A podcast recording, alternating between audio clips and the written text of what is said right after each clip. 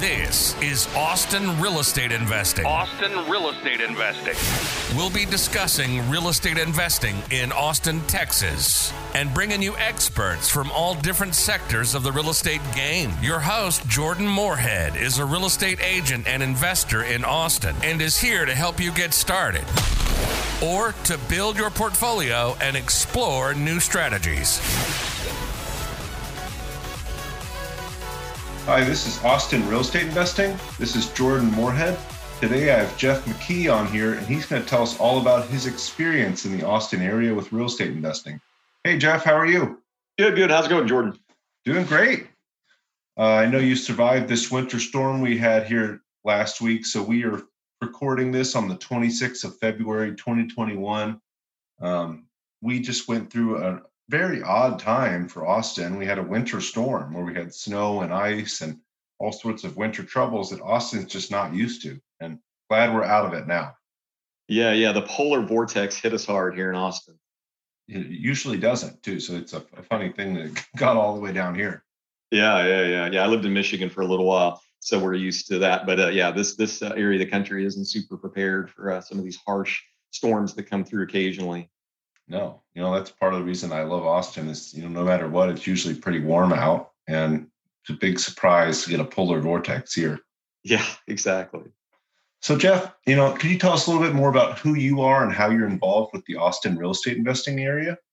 You bet, you bet. Yeah. So I work for a technology company. So uh been in high tech for about 30 years. And then uh it was around uh, you know uh, 2016 that I read Rich Dad Poor Dad. Then I started getting involved here in Austin with a uh, kind of a single family group, uh, education mentoring group.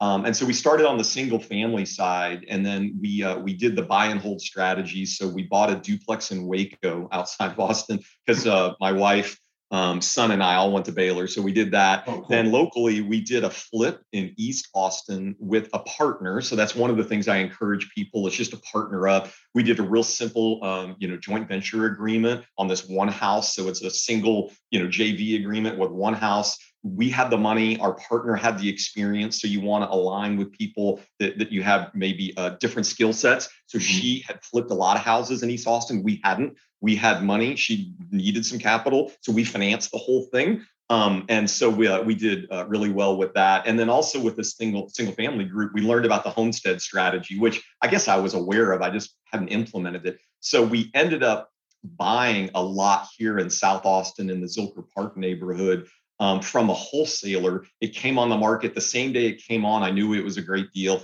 put the deposit down, locked up the property. We ended up building two houses on this lot and uh, we moved into the main house in July of 20. And then um, the back house is an accessory dwelling unit, 1,100 square feet is as big as they can be, two bedroom, two bath. And then that's an approved short term rental in the city of Austin because we live on the lot. And so that my wife manages that as an Airbnb. So that was all the single family stuff we've been doing uh, kind of locally. I've also lent money um, as a hard money lender locally, and I've also invested in a hard money fund that um, helps uh, flippers here in Austin. So uh, I'm still an investor in that fund. So those are all the things that, that we did early on. Then eventually I started doing more stuff in apartment investing. Awesome. So yeah, you've had a fairly full four years here too. So I started around the same time. I started in December of 2016. Um, but yeah, no, you've you've done the flip in East Austin, which you you basically funded that, but we're part of that project. And I think a lot of people fail to see all the benefits of doing that because there's so many ways you can get involved and learn so much. And you know, I'm sure you still made some money too doing that. Yeah, yeah. So the numbers were were like we paid two hundred and fifty thousand for a wholesaler. This house had gone to probate. There were multiple people involved um, that you know basically needed to get paid off. So we we basically paid two fifty. So we we financed that. Then the rehab was another 70, 70,000. Now, yep. the reason it was, I don't know if you would call that expensive, but one thing that investors sometimes shy away from, especially in Texas, are the foundation issues. So this was a known foundation issue house. Um, some investors said, geez, I'm not dealing with foundation, just like they don't deal with mold. But then there's other investors, like our partner was very familiar with the foundation. She actually lives in the same neighborhood as this flip. She knows all about it. She's done it many times. She has uh, you know, a company that provided a bid, uh, and it was like 15k to do the foundation. And we actually went in there while they're in the middle of doing the foundation repairs. Now, one minor thing that came up during that is it was off by so much when the foundation got adjusted, the roof buckled more than we expected. So that was like an extra 2000 to redo that section of the roof. It was pretty, pretty minor. So mm-hmm. paid 250, 70,000 all in. Um, so we're, we're in at 320 and we sold at 420. Um, nice. And so after all the holding costs, after all the all of that, we basically had a net profit before taxes of 40,000. Our partner got 20,000 and then we had created an LLC and so our LLC got 20,000. Then that 20,000 gain is a short-term gain, which is a whole other topic about yeah. the pros and cons of flipping. Um, and so we actually offset that gain with some expenses that the L- our LLC incurred around the education expense of this kind of single family mentoring group here in Austin. So there's some things that you can do, but you know, it, it's partnering, um, you know, getting with the experienced people, you know, having a bit of capital or partnering with people with capital. So there's yeah. all those things that we learned, you know, through the process. Yeah, and you talked about, you know, not being scared of certain issues that scare people. So I did mold remediation in college and I, I learned all about mold by tearing a lot of it out, cleaning a lot of it up. I'm not really scared of mold, but you know, you talked about foundation issues too. There's tons of foundation issues around town here. Um, some of them are big, some of them really aren't. And even the one you did where you had to adjust it so much that it buckled the roof a little bit, you clearly were able to fix that relatively cheaply. Two grand isn't too bad. Yeah, yeah, yeah. And it was just where the the seam met on the the roof that it buckled so much we had to have that section repaired. But mm-hmm. yeah, in the big scheme of things, you know, it was it was pretty minor. Um, you know, there was some some sewage pipe uh, issues in the main line to the yeah. street that came up, and you know, replacing the hot water heater we hadn't anticipated. So we had contingency of like 10%, you know, on yeah. that. So we ate through some of that 7,000 of contingency on the on the 70,000. But those are the kind of things that you factor in when you're looking at, you know, what's the after repair value? What are the, the cost estimates? Getting bids ahead of time, mm-hmm. and uh, and so you you kind of expect some of the unexpected, but you also have maybe enough yeah. experience among the team members that you can mm-hmm. mitigate some of that risk. Yeah, and you know, you talked about something I think is really important. You know, you need to have a little budget there for contingency. Um, people are going to bid what they can see, and like you said, other things could come up. So you could have sewer line issues, you could have roof issues, you could have water heater issues. There's all sorts of stuff. The water heater might be working right now, but six months into the job or six months into the hold, it might not be. Nobody. Something I think a lot of people fail to see is nobody replaces their water heater, furnace, or air conditioner until it goes out. Yeah. You know, so you're not going to run into something where, oh, it was 10 years old as a water heater, so we just replaced it. I would never do that. Right. I just had a water heater go out and it was over the weekend, unfortunately. We couldn't get a plumber in real quickly, but you know, we got one in a couple days later, and of course the tenants were upset, but yeah, I'm not going to replace it. It was 21 years old. Yeah. I'm not going to replace it until it breaks, which it did. And we replaced it as soon as we could. Exactly. Exactly.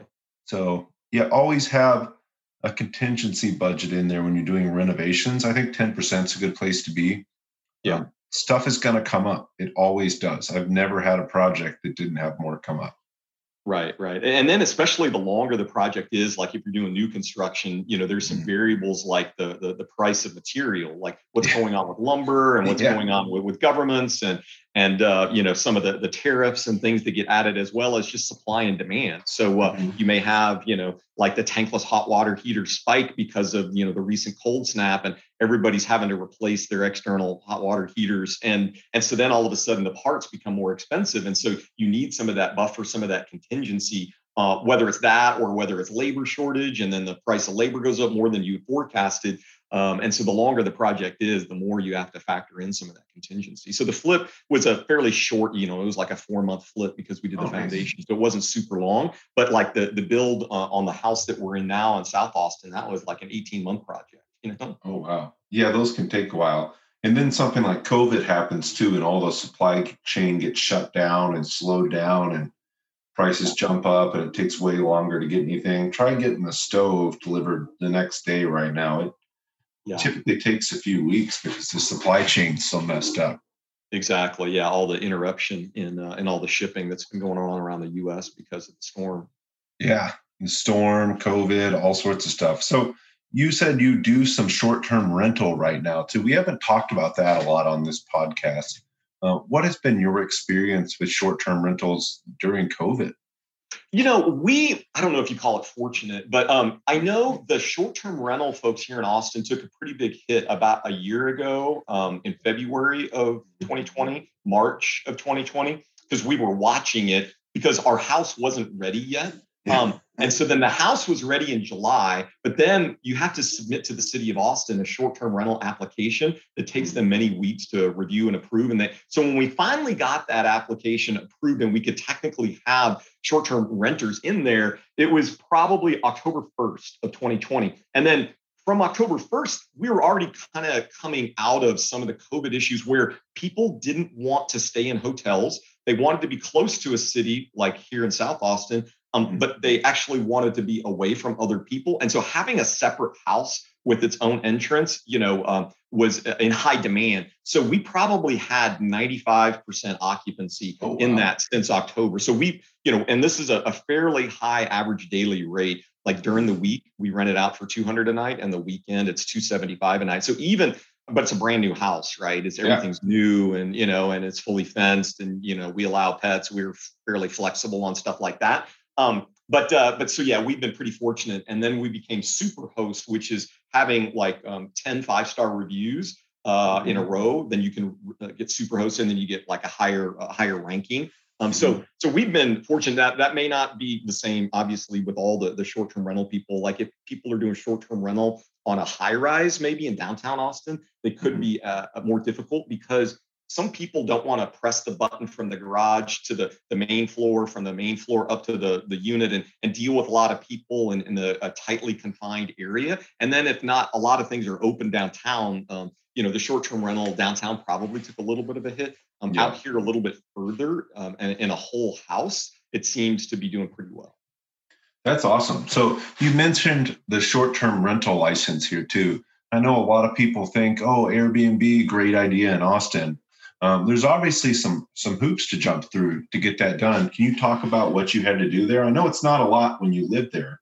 But. Yeah. So basically, I think it was 2016 or 2017. Um, Austin, the city of Austin, outlawed, um, basically made it illegal to have a house um, or a, residence that you're renting out as a short-term rental, which is 28 days or less, uh, mm-hmm. unless you live on the property. All right. And so there were like 10,000 um, Airbnb listings at one time, 2016, 2017, they felt as though a thousand of the 10,000 were actually people that lived on site. So they made it a requirement. There was a grandfather period for a short period of time. So then what happened was a lot of people, like say around South Congress, super popular area. Yeah. I have a buddy, he and his brother own two houses that were short-term rental. Well, they had to flip oh. them to long-term rental because they didn't live on the property. And so, mm-hmm. and so because we we we know the regulations, we were able to build this accessory dwelling unit guest house in the back. Um, and then we applied, and, and as it our, our homestead, then they verified this is our homestead. So then they approved us. And so then you pay like a $500 a year fee to the city of Austin to basically have your short-term rental application and you're you're uh, so you're you're legal with them. Then you also have to pay like a, a 10% hotel tax on all of those oh. rentals that are 28 days or less. Now, if someone stayed for 30 days, uh, 60 yeah. days, um, then that doesn't uh, apply on the 10% um, uh, hotel occupancy tax. It's just if it's 28 days or less, which in, in many cases, but we've had people stay here for five and six weeks at a time. And oh. it's not just your normal two night, three night. We've had people stay coming from California, from New York, from other parts of Texas, and, and they've just stayed for a long time. So we've been pretty fortunate. So, um, and then there's other rules uh, from an IRS perspective around if mm-hmm. you can count those hours managing your short term rental towards your real estate professional license. There's different rules around that. But the, the city of Austin is basically a $500 a year annual fee. You have to live um, on the property. Um, and uh, and then you have to pay the 10% uh, quarterly um, of the revenues um, as a, a, hotel occupancy tax. You have to pay the city. Yeah. So eh, anybody listening, you need to take that into account when you're thinking Airbnb. So, you know, like Jeff's saying here, if you live on the property, it's fairly easy to get an, a short-term rental license, and it can be profitable. But count that 10% hotel tax, and count that $500 yearly fee and just make sure it's going to work. The same way you'd make sure a long term rental is going to work. Yeah, yeah. And then there's other, if people are wanting to invest in the city of Austin and they don't live on the property, then there's also a, a market called medium term rentals, mm-hmm. right? Which are more than 30 days. So 30 days or more and say less than a year as medium term. Like uh, an example is a uh, like a website you can go to called Furnish Finders. So Furnish Finders are for like say traveling nurses the nurses usually have 13 week assignments and maybe they're coming to, to dell children or whatever they're coming to austin for 13 weeks well then they look at sites like furnish finder and they look at copa is another popular medium term rental site um, and, and so that's another way people can invest in the city of austin um, but not uh, and, and have it not qualify as a short-term rental, but they could do medium-term rental, and those rates are higher than the annual rental that you would normally get for a 12-month lease. So that's another angle that we were going to go if we ran into a hiccup with the city of Austin on the short-term rental application. Our backup plan was to go the medium-term rental. Yeah, corporate housing by owner is another cool one. Okay, a lot, a lot of cool. That's uh, something I like to do, and I've done in the past is medium-term rentals not not because of the 10% tax, but more because of that it's easier to manage those people. They really live there for a month or two. And you know, they act as if it's just their their house they're living in. Yeah, yeah, it's been a good experience for us, you know, meeting uh, the people from different parts of the country and stuff. And uh, and yeah, during COVID, they appreciate you know having everything separate. They have their own carport, their own you know kind of sidewalk, and and entrance, and so it can be a uh, very private for them. Um, and then they're just in walking distance is Zilker Park and all the cool things we have around here. Yeah, and like you mentioned, we have so many people moving here from California or New York that that really need somewhere to hang out and stay for a few months while they find their place to live, and and really when they get to know the city. So you can capitalize on that if you're doing it right. Yeah. Oh, and then speaking of uh, you know just the Austin market and how hot it is, one of the couples that stayed here was from San Francisco. They had sold their house in San Francisco, traveling around the U.S. They had been to multiple states before Austin, and then they liked Austin so much and staying around here that after their six weeks was up with us, they they went to another rental on on uh, Lake Travis but then they put in an offer on a house somewhere over here and it was a, a, million dollar listing you know california people that's nothing. So they put in an offer for a million. They said that, that the agent called them back two days later. That was the first weekend it was open. And they had three offers at 1.2 million from other people and they weren't willing to raise their you know their offer from a million to 1.2 or 1.3 but anyway so they just had uh, you know it's just crazy times in austin on some of the single family homes um, and then they said, yeah, then it starts to get more like the San Francisco prices a little bit when you know the the the um, asking price and then you know the actual offers are 20 to 30 percent uh, above the list. Yeah, 20 or 30 percent above the list, and then you've got to waive the appraisal, and then you have to have a really short option period. It's just gotten very competitive. There's ways to win, but right. you know you've got to be willing to take yeah. that leap and then I think the owner lease back too. So some of the people, because yeah. there, there aren't that many places for people to go if they do sell their house, so they want a 14 day or a month, a one month lease back. You know, yeah. in addition to the, you know, uh, the quick close. That's actually helped us win a few. Um, we yeah. we allowed a guy to stay 30 days in the house for a dollar. Yeah, and he loved that. He was he took our offer, which was 25 grand less than the next highest offer because he could just stay there and he didn't have to pay anything. Yeah. He didn't even have to pay the utilities. So he really liked it. Um, it saved my buyer 25 grand. So can't complain. Yeah. Yeah, yeah, yeah, for sure. And that you got to be flexible and creative in these kind of times when, you know, the the months of supply are getting to be less than a month, you know? 0.4 months right now is the most recent. That's crazy. And less than yeah. two weeks now. It's yeah, it's pretty tight. But and I keep saying this over and over, people are probably getting tired of hearing me say it. The number of houses being sold is actually up quite a lot. So while there's not a lot for sale at any certain time, the number sold is up year over year quite a lot. Yeah. So almost 40% yeah. compared to last year. So yeah, yeah, they're they're being sold. They're just being sold very quickly and over asking price. Yeah. The, the dollar volume is another metric that's up a tremendous amount.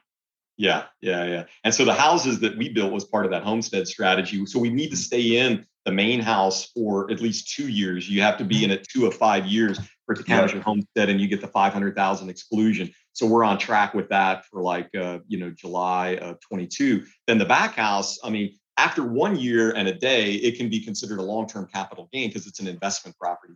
I yep. doubt we're going to sell it this summer. We're probably just going to sell them as a package deal. But we mm-hmm. did the whole, we paid extra to run separate utilities to the back house so it can be oh, sold cool. separately. Then we just went through the condo regime where we yep. replatted and redid the survey. So they're technically two different pieces of property so that yeah. we could get debt and, and the right leverage on each one of those. So, mm-hmm. uh, so that's some of the stuff we've been doing. Awesome. So I really like that. So you took one lot and technically you turned it while you're in it you turn the back part of it into income generating to make your your monthly payment a lot less. And now you've separated them to the point where you can sell off in a year you can sell off the back house keep living in the front house and profit from that. And then a year later sell off the front house and have all that tax free money. Exactly. And then the back house you have different options. You know you have the 1031 exchange where it's mm-hmm. tax deferred if you roll it into another asset, another piece of real estate, for example. So we could go down that path. But we've also talked to our CPA, and he's going, Will, you know, with the the cost segregation and bonus depreciation tax benefits we have today, yeah. sometimes it's better just to take that tax hit, invest it in some other property that you get depreciation from, and you can offset that right away without doing the 1031 tax deferred exchange. So we haven't decided what we're going to do, but you know, the the the cost segregation bonus depreciation starts phasing out in 2023. It goes to 80% mm-hmm. and then 60. Um, so it's still, you know, in effect for all of 2021, all of 2022. And so we'll mm-hmm. wait and see on, on what we do with the investment house. Yeah.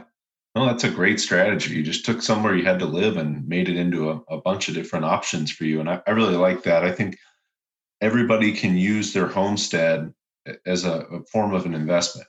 So exactly.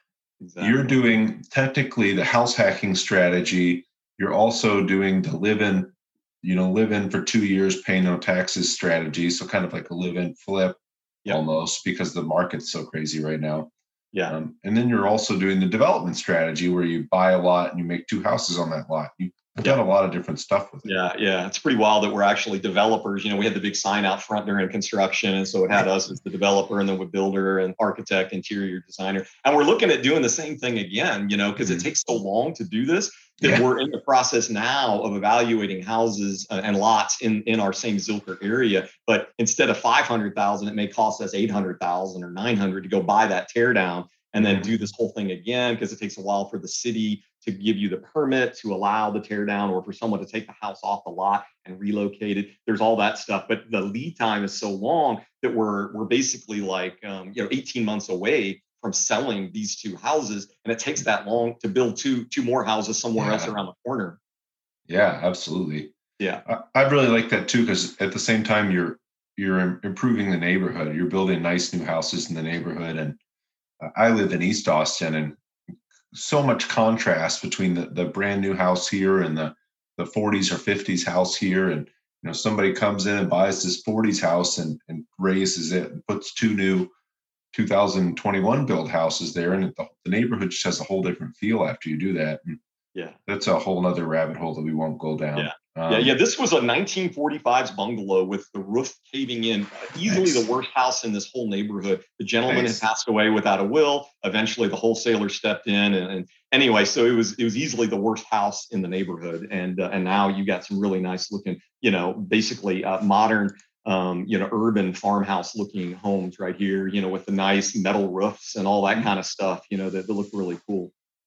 So you, you mentioned something else about a hard money lending fund too. Could you talk a little bit about what that is and what that does and, and how you're involved with it? Yeah, yeah, sure. So it's called Hornet Capital. They're um, uh, they're based here in Austin. They mm-hmm. basically uh, lend uh, money out to uh, to those people doing fix and flips. They do some of their own. Um, and then there's two uh, class of shares. There's an A class, which is basically uh, a flat return of like 8%. Mm-hmm. And then there's a B share class, which is a variable return, but you also have more upside. And so, uh, so yeah, you know, Hornet Capital is is one of the companies here in Austin that uh, you know we've had good success with um, uh, nice. uh, on that investment. And then you know I've invested separately in a self-directed IRA, and and you basically um, will help another flipper fund the whole thing, the purchase of the house and all the renovations and then you can structure it however you want. You could you could do points you could do interest only paid at closing all different ways depending on, on what you want to have happen. But you know so we've done uh, we've done both.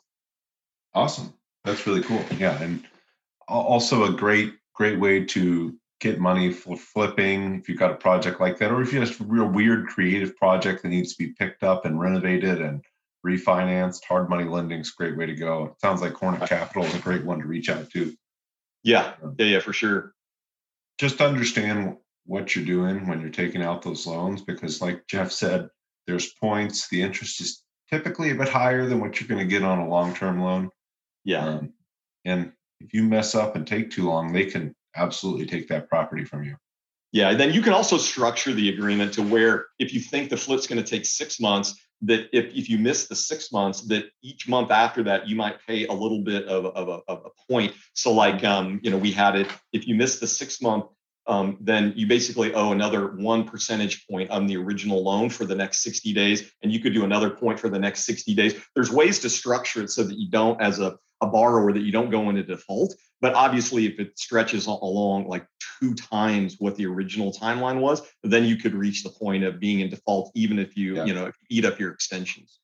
Yeah, I've seen a lot of those where, you know, the the proposed term is six months, but they've got up until 12 to get it done just with penalties and yeah they can be great absolutely can be a great way to fund projects you've got that are a little more creative but right you just need to understand what you're getting into yeah so jeff um, why do you choose to keep investing in austin i know it's so hot everything's crazy um, yeah. you know you're finding ways to do it and i think yeah. that that's an important thing too but i just want to hear it in your words why do you choose to invest here yeah, yeah. Well, you know, uh, like if you look at the research on on capital cities, because of the, the government that, that we have in capital cities across the U.S., there isn't as much of a, a huge uh, spike in terms of, of unemployment um, and things like that. So it's a little bit more even. So the city of Austin generally is a, a good place to invest. Then obviously, as a lot of the, the listeners have heard, you know, you got the Samsung expansion, You've got, you know, the Cybertruck factory with Tesla. Mm-hmm. You've got the Oracle relocating, you know, headquarters. They've already built, you know, big buildings along, you know, Riverside over there.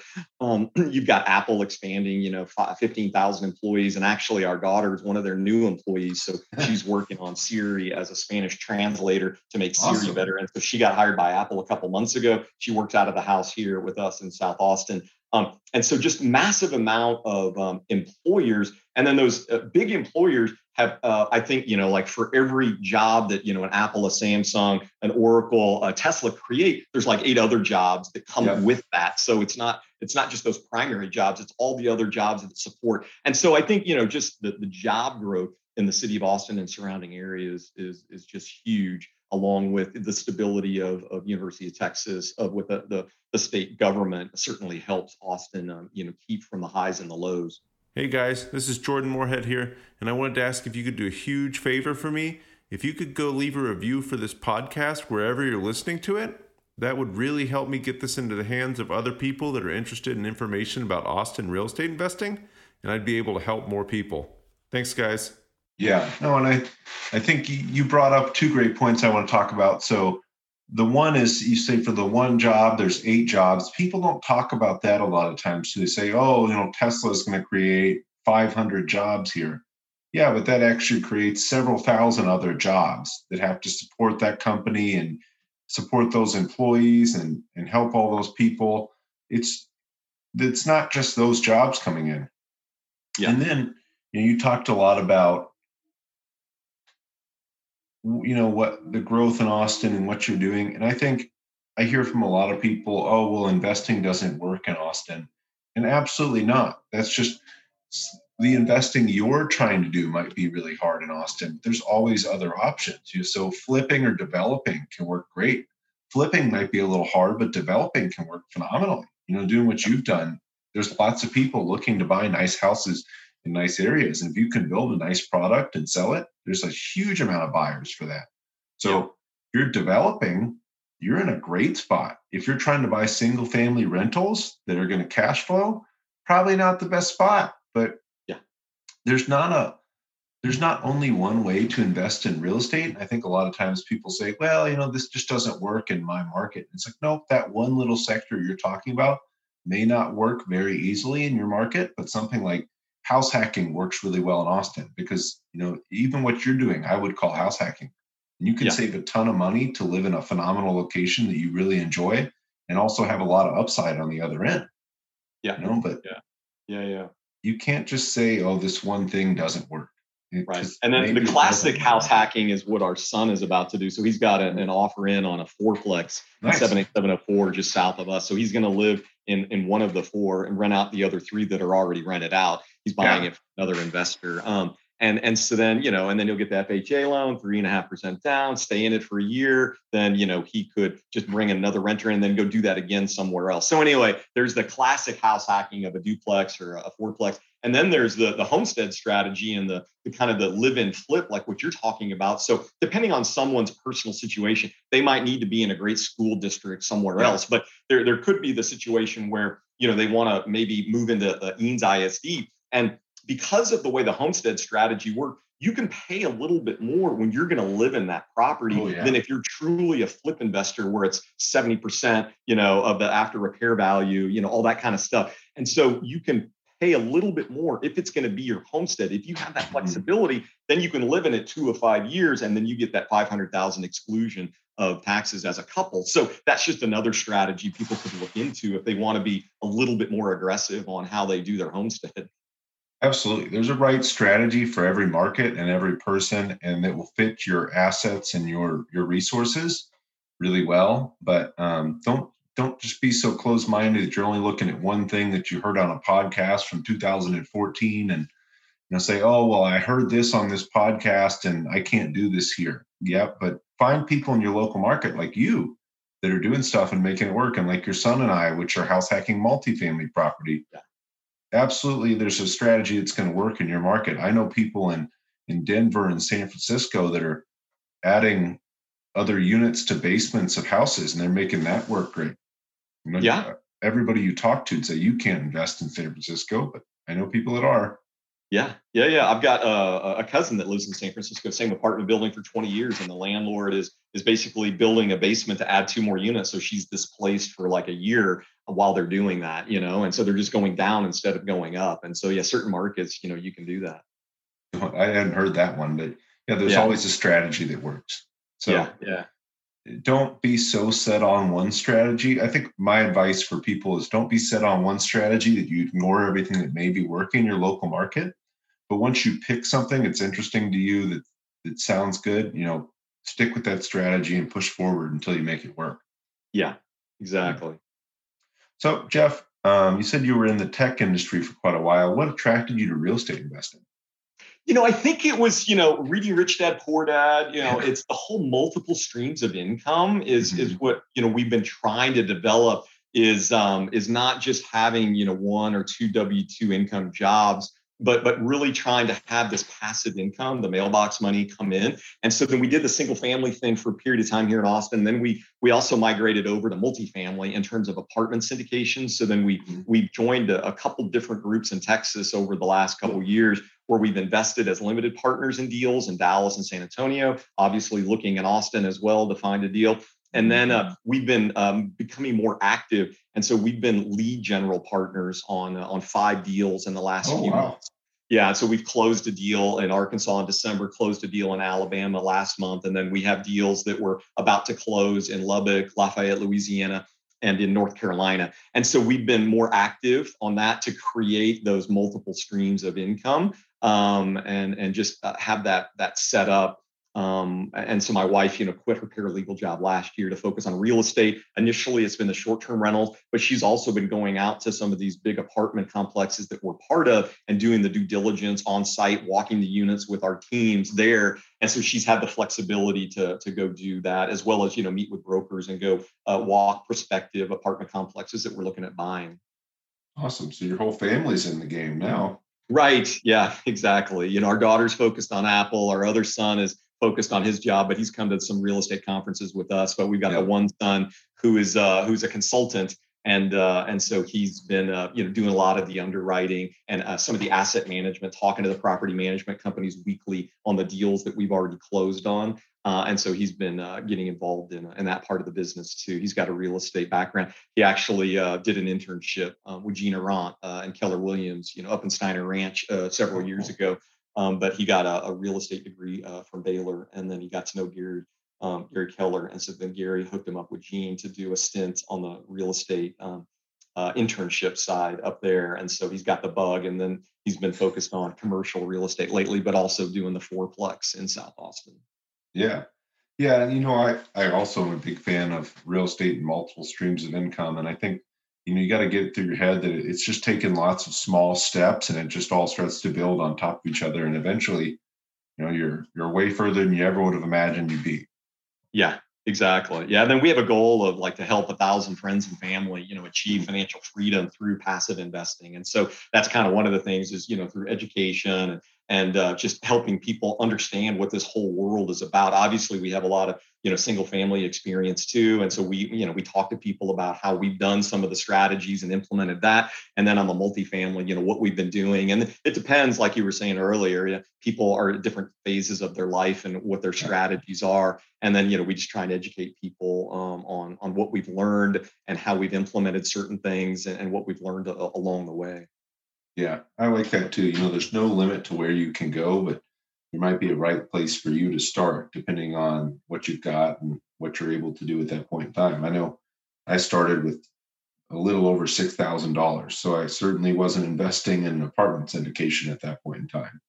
Yeah. But, you know, after a few years, I've been able to do apartment syndications, buy my own small apartments, know, continue to house hack and save money. There's all different ways you can do it. You just got to start somewhere and, keep moving forward. Exactly. And then like the flipping is a way to, to generate some cash. Yeah. And then you could use that to invest in more long-term things that, that, that, provide you money over time, the quarterly payments, uh, for, for passive. So there's different ways, you know, that you can you can do it um, with a limited amount of uh, funds up front, um, and and look at how you want to do that investing and what what matches where you're at in your phase and, and your your income level, how much savings you have, um, and where you want to go. But the, there's all kinds of things you can do in real estate, single family, multifamily, to uh, to generate that capital that you need, and and then partner with other people that have the capital too. You know. Yeah, yeah, I think you, you talked a little bit about savings there. I think it's really important to learn how to manage your money and how to manage money when you're making money. So you still have profit left to save to invest later. You know, a lot of people, I grew up in an area where a lot of people had a lot of money, but nobody really had any money at any certain time. So yeah. it's easy to have a lot coming in and have a leaky pail there where it's all just gone at the end of the month. Yeah, yeah, yeah. The uh, related to that is like just paying federal taxes, right? Yeah. It's like wow, it's just amazing when I look back at my career, how much I've paid in federal taxes, and and the mm-hmm. last you know maybe 24 months I've been focused on how do I pay zero federal taxes legally, of course. Yeah. Oh, yeah. And uh, and you know like this cost segregation, bonus depreciation, or the 1031 tax deferred exchange, all those kinds of things, right? Like how could you uh, you know invest in in an asset like say real estate and you have these like non-cash depreciation losses that would offset any income you're getting that year it's like oh well that's cool. And then with my wife becoming a real estate professional in 2020 then that means our federal taxes paid we can offset some or all of that against um, all the depreciation losses on real estate including doing the cost segregation on the investment property in the back house um, so we, we hired an engineering company in December, did the cost segregation study. So all of that material, other than the land, you know, you can pull forward the five and 15 year values of that to year one. And that's the bonus depreciation that we can use that loss to offset our income in 2020. So those kinds of things. But you know, we we paid a lot of money to hire great teams of people to help us between CPAs and lawyers and et cetera. So I just encourage people to, you know, to go hire some some some great team members to help you with yeah. your strategy and then and then to take action right you know it's it's one of the things to to listen to great podcasts like this to read lots of books but you at some point need to take action on your strategy yeah. and and that's one of the things we've been successful with is yeah there's some risk involved like you know buying a $500000 teardown and having a big loan and hoping everything goes well um, but there's a little bit of risk that you take on some of these or or the the fix and flip like you're not always sure what you're going to find you know from the foundation issues on up and so mm-hmm. but but there's a little bit of risk involved it's just calculated risk um, having partners to help you assess the right risk and uh, and but basically, you know, taking action on this journey. Absolutely, there's so many resources out there now where you can help mitigate a lot of these risks that you have um, with, right. with anything. There's risks in anything. There's risks in investing in the stock market, investing in real estate. You know, there's risks in saving your money. You know, the risk yeah. your money's not worth much after a few years here. So yeah, just make sure you understand what you're doing, and there's lots of resources to help figure that out. Yeah, you're losing out to inflation if you're putting it in a savings account today, you know. Yeah. Yeah, there's a lot of theories about inflation here in the coming years, so we'll see what happens. Yeah, yeah, exactly. So, Jeff, uh, sounds like you've been involved in a lot of different types of deals. Is there any piece of advice you could give people on investing in real estate on what to avoid or how to avoid a possible bad deal? Yeah, you know, I would say, like I mentioned before, having a good team of people. Like I almost invested in a deal that uh, I I could have been burned by this deal, but I, uh, you know, on the advice of my wife, I went to mm-hmm. our lawyer, our real estate lawyer, had him look at the contract, and he explained it. He did some due diligence on the people involved, and and so I ended up not doing that deal, and that might have saved you know hundred thousand dollars. So so there there was that. Um, you know, I, I think. Uh, um, just understanding like from a, a renter perspective like um, we believe in like third party property management for mm-hmm. like our long-term buy and hold rentals or for multifamily real estate. And, and so I would say, you know, look for companies that, that, that, that manage those kind of rentals, whether it's a duplex, a fourplex, a single family home. Um, because we've used companies locally that specialize in that. Obviously, when you're dealing with a 100 or 200 or 300 unit, it's a different type of property management company. But like in my opinion, I mean, I'm just super busy with a W 2 job during the day. And so we hire out some of these activities um, to team members like third party property management. So I would encourage people to, to, to check on that. Um, and and you know just to make sure other people review the contracts so that you uh, you don't get burned. Um, and then you know I would just say yeah, do more due diligence on the people that you're potentially uh, partnering with, whether it's a joint venture, whether you're outsourcing to a a general contractor. You know, do some of the due diligence, follow up on the references. You know, look at um, some of the, the deals they've developed. So if they say they've done a great job on uh, accessory dwelling units and main houses in Austin, go look at some of those properties. Ask the, those contractor questions about how they're treated by the general contractor. And, and so, you know, those were some of the things to help um, prevent you know, let's say newer investors from getting burned. It's um, mm-hmm. to ask others for advice, to bring, like we brought in more experienced people than us to walk through houses with us to say, hey, what do you think the rehab cost is going to be? Do you think this is a good deal? And some deals we passed on because we brought in more knowledgeable people. So we didn't go down uh, a path that seemed good to us being fairly new. And we brought in experienced people to go, oh, yeah, you don't want to deal. Here's the three issues with this house that could cost you more than you could possibly make on this flip. Mm-hmm. Yeah, and you brought up a few good points here. So having somebody review contracts is really important. If you're not an expert in contracts and you're looking to to sign on with a partner or or you know just buy a certain property, you need somebody who's an expert to review that. But yeah, the the biggest one I think you talked about there is bringing in somebody reputable to verify rehab costs. I can't tell you how many deals I see where somebody says, "Oh, it's going to be 20 grand to rehab this." And I've seen that exact type of rehab done. I said, no, that's going to be 60 grand to rehab yeah. that. There's no way. I don't know if 20 grand wouldn't even cover the materials in a lot of cases. Yeah. So, it, and when you're hiring contractors, you know, get a few referrals, you know, check out their past projects, check a couple people who they've worked with, I did that exact thing when I hired my last contractor, and I've had a great experience with him. I saw his projects, I saw what he'd done, I talked to people he'd worked for. Um, he seemed like a great guy, and it gave him the benefit of the doubt that I want to verify. Right.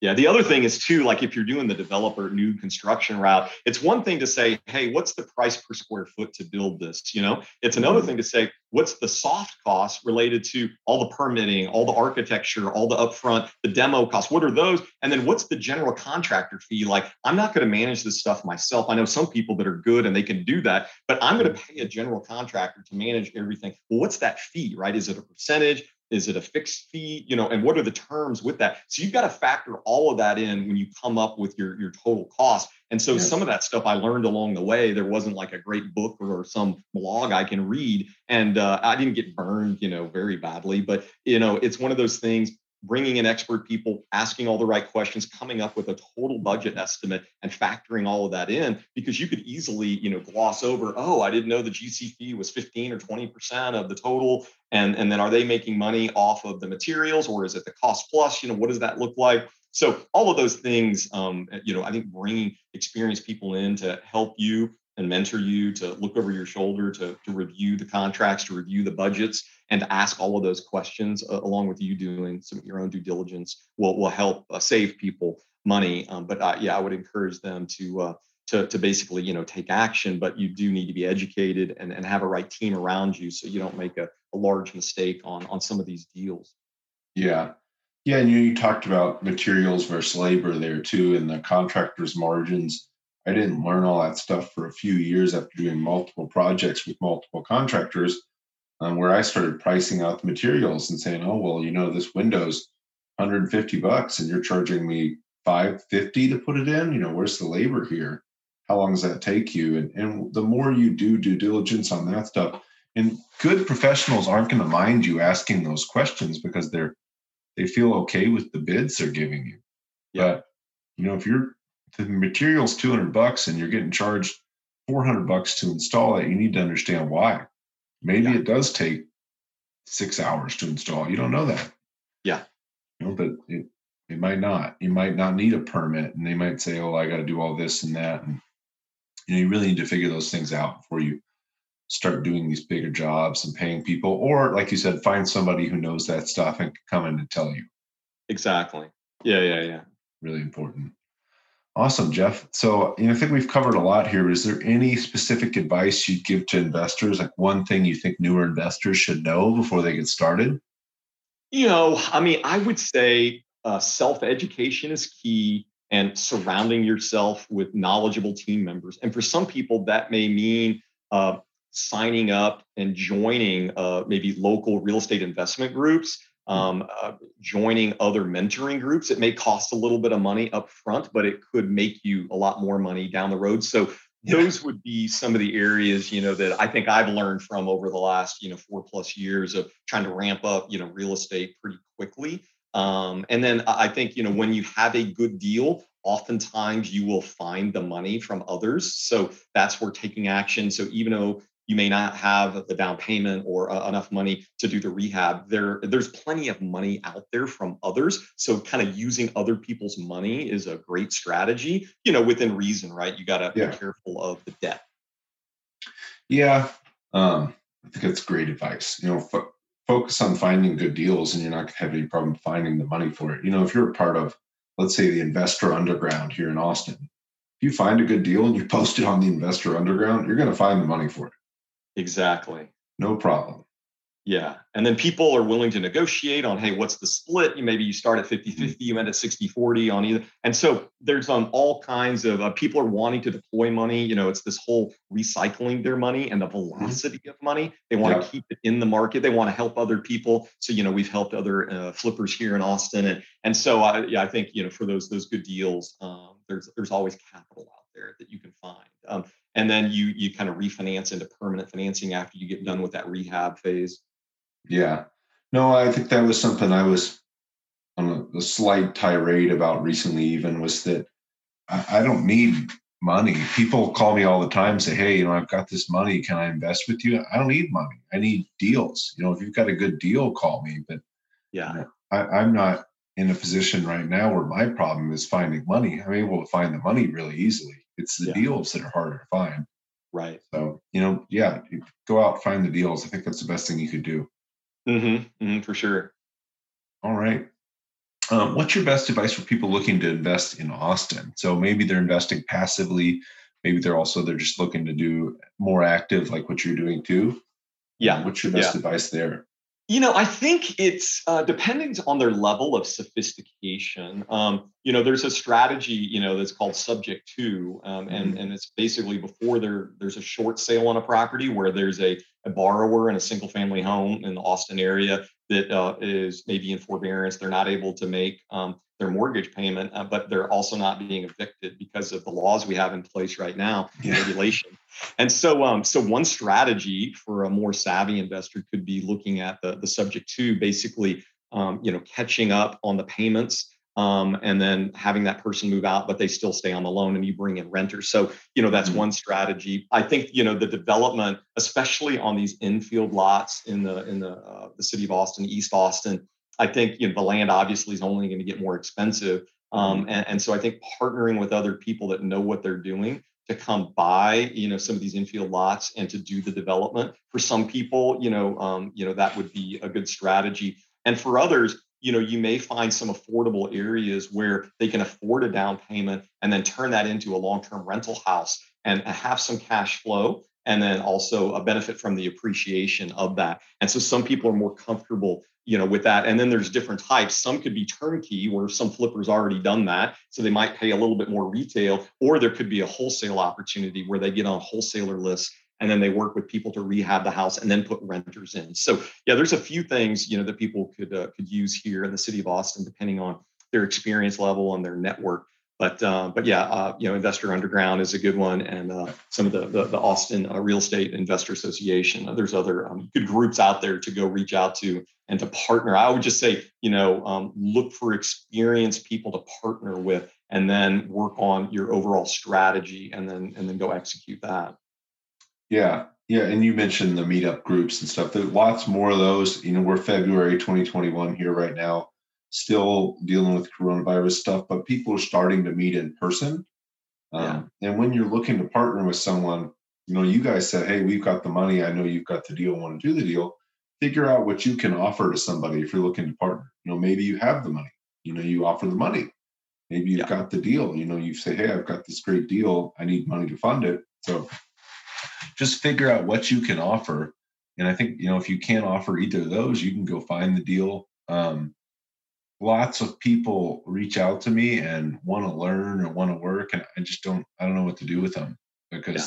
they don't say hey i've got this and i i want to help you do this they say hey i want to help and that, that doesn't help a lot so if you're looking to get started in real estate you know find find what you can do maybe you're great at money raising or you're great at finding deals or you're great at maybe you're great at the labor and the all that you know who knows? There's not a wrong way to get into it but there's a right match for whoever yeah, yeah, you got to bring value to the team, you know, yeah. whether the value is your time or your money or your mm-hmm. experience. So there's some people that could be great marketing people in some other industry. They can apply that to real estate. They bring that to the table. They work on yeah. the flyers that get mailed out, right? Or someone that's great at social media, then they help develop social media and then that's their value to the team. Other people maybe bring capital, bring money. Other people, uh, this is their job as full-time real estate and they have time, but they don't have the capital. And so I think that's what you're trying to do is, is to yeah. assemble a team team that has a, a good variety of those, those assets and skills uh, and that have a, a, common strategy.